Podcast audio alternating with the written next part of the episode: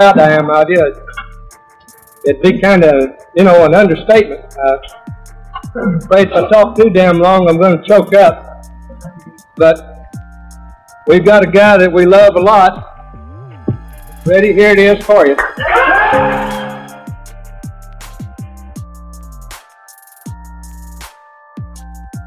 What's up, y'all? Welcome to episode 22. Gonna hop in and talk about Freddie Steinmark.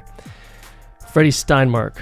I don't know how many of us know his name. Um, I know I definitely didn't until um, I kind of started to uncover some things. But um, think Rudy, and this is gonna sound maybe really ugly, but think of Rudy, the football player, Notre Dame. The only difference is Freddie Steinmark actually played. Um, hate to be ugly and that's not nice. I shouldn't say that, but he just played. Okay, Rudy didn't play much. He played once. It was a movie, and Freddie Steinmark played. Um, they were both the same, though. They were both underdogs, and um, I don't necessarily know what it is, but we all love underdogs, sports related or not sports related. Um, we all love Kurt Warner, right? Kurt Warner uh, was bagging groceries. Later went on to win a Super Bowl. We love it. We love it. Uh, Tom Brady we all love Tom Brady at the combine, the video of him at the combine. We love it. We love when he first won a Super Bowl because he was an underdog. Um, it became not cool anymore when he started just con- just continued to win. Um, that wasn't fun anymore. But even you know World War II stories, a lot of times war stories, we love them. We love the underdogs. Um, going back all the way to the Revolutionary War, I think it's the underdog we just we just love. And that's the story of Freddie Steinmark. So Freddie Steinmark was um, an underdog and really counted out his entire life. Um, it wasn't just one um, triumph that he had. He was um, in the 1960s, 1970s. Um, there's a great book by Jim Dent who wrote The Junction Boys, wrote 12 Mighty Orphans, and he's a great, especially historical sports nonfiction author. He's fantastic. So I'd recommend picking that up. But so, anyways, Freddie was, he grew up in a small town of Wheat Ridge, Colorado. Uh, he was a great kid, great athlete. He was very very small for his for his size. Um, but Freddie was the type of kid. Think when you were in, when you were playing sports and you were a kid, and the coach would say, you know, hey, we gotta just run around the track once. We'll get warmed up, and we're gonna get going. You know, Freddie was the kid who was 20, 30 yards ahead of the guy in second place. Like we're treating this, we're treating this 400 meter warm up as as a race, and everything he did he did that way. Like he was just the first in all the drills, the first in everything. And I think, you know, you, you kind of hated him. You kind of got frustrated by that, but deep down you loved him because you knew he had your back and you knew no matter what, he wasn't going to loaf. And he was a Johnny Hustle to go off last episode. He was a Johnny Hustle. He just hustled and he did the right things. He may not have been the most talented, but he had by far the biggest work ethic. There was a pledge that they had during Wee football of his Wee football team. It read, I will play the game hard and clean and never be a quitter. What matters most is courage. It's not a disgrace to be beaten. The greatest disgrace is to quit and turn yellow. In Pee Wee football, Freddie once played an entire quarter with a broken arm. Okay, so this is Pee Wee football. In high school, he once played a leg. He once played a leg. He once played three quarters of a game in high school with a broken leg. He just pushed through. It's like I just he just kept going. Um, his pain tolerance was very low, and he just pushed through faith was everything to him. So he was a, I mean, he's Catholic, um, but he was he was deeply re- religious, and um, his relationship with Christ was it was a huge foundation for everything that he did, and it was very that was very evident as well. In high school, he won the Golden Helmet Award, and that was given to the best scholar and athlete in the state of Colorado. He won Athlete of the Year in Colorado. Um, but he wasn't being recruited. So he played safety and he played running back. I think he was the third leading running back in the state, despite being on the team with a guy named Bobby Mitchell.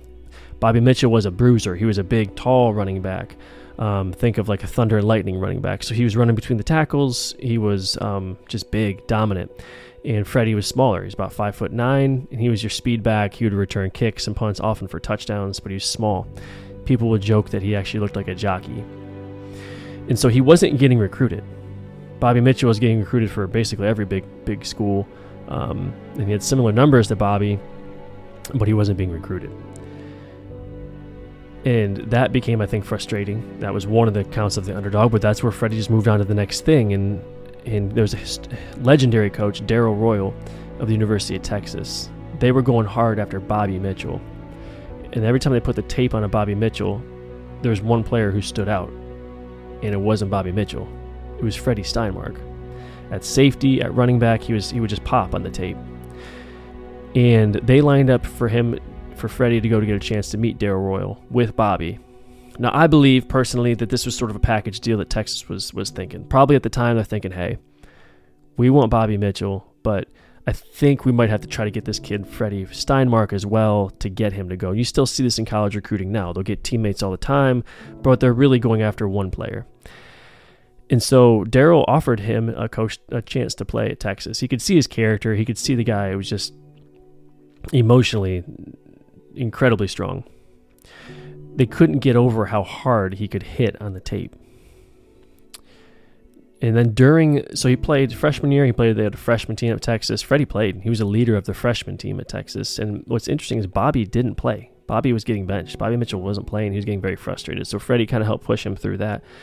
But then the start of the sophomore year, coaches thought they had gone down, lost their mind because they were ready to start Freddie Steinmark at safety for the University of Texas at basically 155 pounds. In the Dallas Herald wrote an interesting piece, kind of the beginning of sophomore year and during the sophomore year. They wrote, Freddie is one of the most special players in college football. He stands at 5 foot 9, less than 160 pounds, but he will crack you like he weighs 230. He is the heart and soul of the Texas secondary. And you have to keep in mind another thing too is so this is the 1960s, right? People are experimenting. There's LSD, there's drugs, alcohol, sex, partying. A lot of experimentation is taking place in the 1960s. And Freddie was never seen at parties. He was never seen getting drunk. He was never seen doing the wrong thing. He was never swearing. Um, he always stuck to his principles. And the principles, he said, were the big four. The big four was faith, football, chemical engineering, and Linda Wheeler. Linda Wheeler was his longtime girlfriend since the eighth grade in the state of Colorado. Linda Wheeler ended up following him to the University of Texas. They were madly in love, and that was his longtime girlfriend. And so he never bent against those the big four, as he called them, the big four principles that he had. Bobby Mitchell was his roommate in college, and he'd often see Freddie Steinmark kneeling beside his bed every night reciting prayers. Um, and that became a huge piece because Bobby Mitchell ended up losing his brother. Um, his brother was killed in Vietnam during the, their junior year. And Freddie Steinmark was monumental in helping Bobby get through that and the anger that was that was within him. The real unfortunate news became in the start of Freddie's junior year. So the summer leading up, Freddie had started experiencing some leg pain uh, right at the knee. And he thought it was just something he did during conditioning, thought he tweaked it. And so he kept pushing through, but unfortunately, he couldn't get he couldn't hide the limp. He was doing his best to hide the limp, but he just couldn't do it. It was even he even said, um, "This pain in my leg has been bugging me for six weeks, but there's no reason to sit me. I just think I need to get into the whirlpool." And so Frank Medina, Frank Medina, I don't know how you say his name, but he was the trainer at University of Texas at the time. And they would have a phrase that if you have pain above the waist, take an aspirin. If you have pain below the waist, get in the whirlpool. And Freddie, uh, Freddie was also told by the trainer too, just be careful. You don't want the coaches to see you in the tub too long, because then they'll start to wonder what's going on. And so the time period you got to keep in mind is injuries are often seen, were often seen as a direct reflection of your character and a direct reflection of your work ethic. If you were hurt, even if it was something legit, broken leg or whatever, it was often seen as a, your your character, your work ethic if you're not going to push through. Okay, and I think now we've maybe swung to the opposite end of the pendulum, um, where even you know if I cut my fingernails too short, it's it hurts, man. It hurts my whole hand, and I can't even point to which fingernail it is, but it hurts. And even even I had to laugh is even moving this table. I was moving this table just an hour ago or so, and I banged up my hand real good. Boy, I thought about I thought about resting a week myself, maybe just doing this podcast later on. I don't think I could push through, but anyways, I'm day to day and, I'm, and I push through. But I think the pendulum, my point is, my, the pendulum I think is swung the opposite way now, where you know now turf toe will knock a dude out for six weeks, whereas you know in the 1960s you just didn't have a toe when you were playing. And that's okay. You just you played without a toe. And, and so I don't know what the balance is, but I know that it's somewhere in between those two. But we're still, you know, on the on the other side of the 1960s, where pain and injuries is not treated probably where it should be. Um, the trainer also told Freddie to just go ahead. Yeah, I got an idea. After practice, Freddie, just run more. Just try to run it out. Maybe you'll run that pain right away. Well, this is going to shock you guys, but that that didn't work, despite the uh, prescribed post game, post practice running that they gave Teddy. That didn't work. You see, deep down, Freddie had a tumor in his leg that was growing. They just didn't know it at the time. And they didn't run x rays. They didn't run x rays during the season. As Freddie was slowly losing his step, they thought maybe it was just a Charlie horse. But they didn't know. They ultimately didn't know. They thought maybe it's just the Charlie horse. But the extra running didn't help. And what's very telling is Freddie didn't hold any re- anger or resentment during this time. Little later on, when the diagnosis did come out, he didn't hold any anger or resentment, it, it appears, for the training staff or the coaching staff that didn't get an x ray sooner. Um, he was on to the next thing. He didn't get hung up on the old thing. But it all came to a head after nine games. Um, they were playing the University of Arkansas. Texas was undefeated at the time. Arkansas was undefeated at the time. The winner would go on to basically play in the Cotton Bowl for the national championship. And it was late in the game, and Freddie was burnt on a go route. And he had no choice but to wrap the receiver up and get called for the obvious pass interference. Coach Royal and the coaching staff immediately pulled Freddie out. They've been not wanting to do it just because he was such a leader of the team, but he was starting to really hurt the team. What's crazy is that pass interference that they called ended up saving the game essentially and winning it for the University of Texas. That game, that touchdown wasn't was taken away, um, and the game wasn't put away, and Texas came back and they came back and won. And so that play actually ended up saving saving the game for Texas, and they went on to go play Notre Dame. After that Arkansas game, the coaching staff immediately got an X-ray for Freddie because they knew a couple things. They knew he'd have plenty of time to rest before the Notre Dame game, and they get him back. And let's just go to get an X-ray now. They got an x ray and they found the tumor.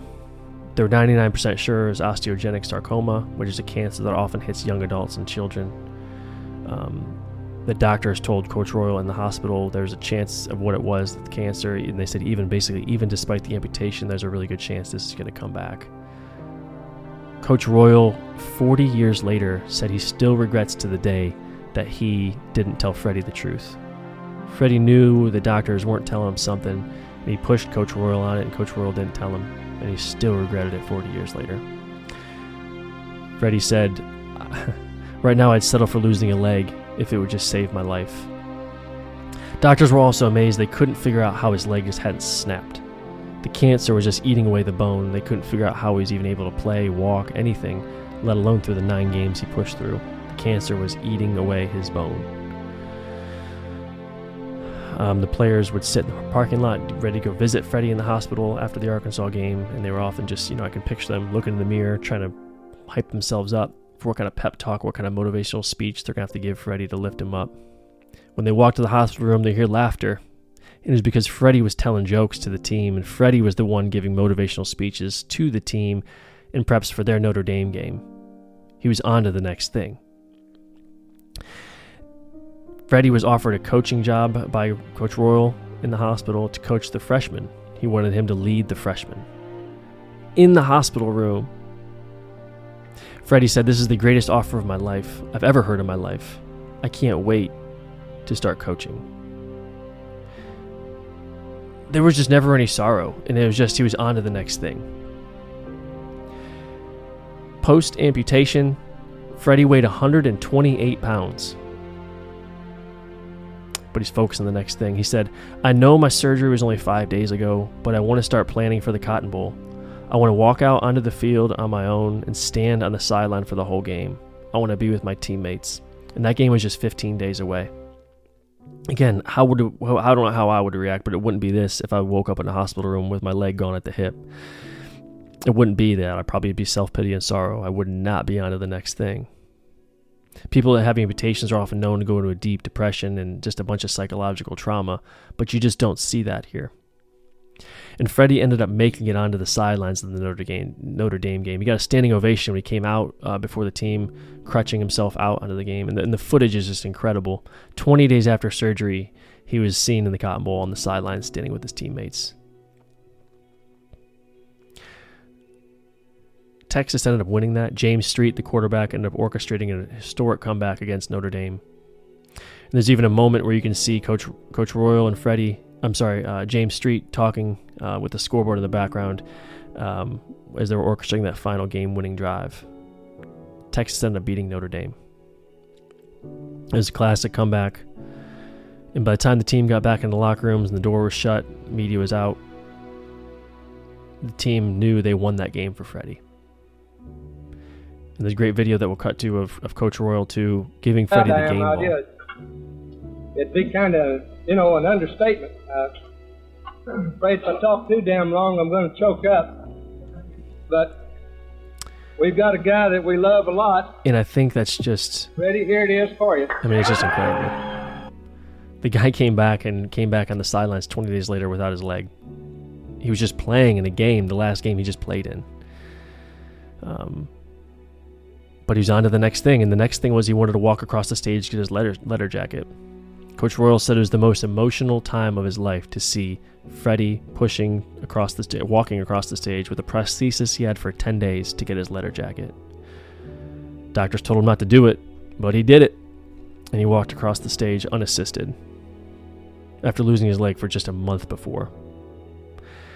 But he's on to the next thing. He started taking up golf. In nine holes, he shot a 53. He got it down to a 46, they said, by the end of the summer. Again, this is one leg. I can't golf that on four legs if I had them. I, I'm not that that would help anyways, but I guess my point is, is I just couldn't, I couldn't imagine. Let alone the guy had one leg. Oh, and by the way, in the hospital bed, he said he would. That's okay. I think I might just be a one-legged punter. I think he meant it as a joke, but also meant it seriously. He was on to the next thing. He took up water skiing after golf. Um, again, I just know that's that just speaks to his character. It's not it's not the way I would probably handle things. Unfortunately, towards the end of his life, this is about a year after the Notre Dame game, he was admitted back to the hospital. They found two spots on his lung. Um, the osteosarcoma had come back, and it was a very aggressive form of cancer. In fact, at one moment, they gave him just hours to live. Um, but he ended up living for 48 more days at that point. Towards the end of this battle, he told his teammate who came to visit him, he said, I don't care if I live to be 30 or 100. I would never have given up that season with the national championship. That was the greatest season of my life. And what's interesting is, personally and statistically, that was by far the worst season Freddie had ever had. He wasn't, he was losing the speed. His interceptions had gone way down. I mean, up getting obviously pulled from the Arkansas game. But he said it was the best season of his life, and it just shows you he wasn't about him at all. It was about the team. Freddie proposed to Linda Wheeler, um, even though deep down they knew that their marriage wouldn't last because he'd be leaving this earth soon. The wedding was scheduled for May 23rd, um, but had to be canceled because on May 23rd, Freddie ended up slipping into a coma. On June 6th at 10 a.m., Freddie kind of jerked out of bed and looked at Linda. And he said, Linda, get my boots. I'm ready. And it leaves me wondering what did he see?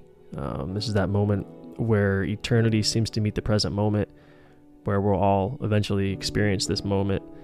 And I believe Freddie was on to the next thing.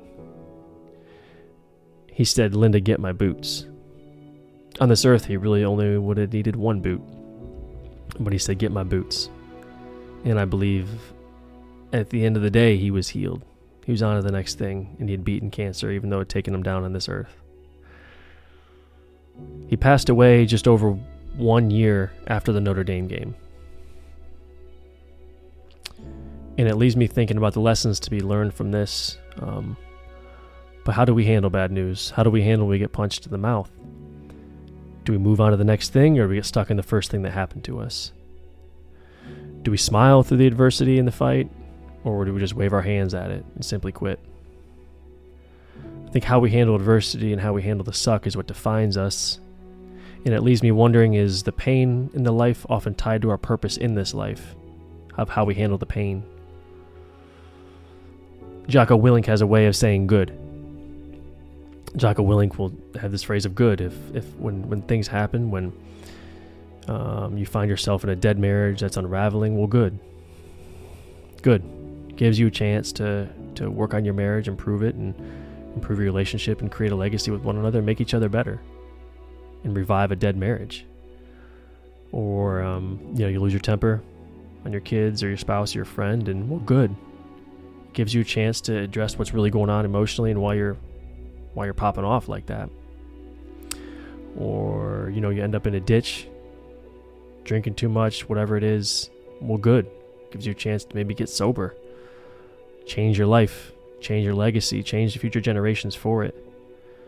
Um, or when the call comes in that you didn't expect, or the diagnosis you get, or the impossible seems to happen, how do you handle it? Do we move on to the next thing, or do we get stuck at the first thing that happened to us?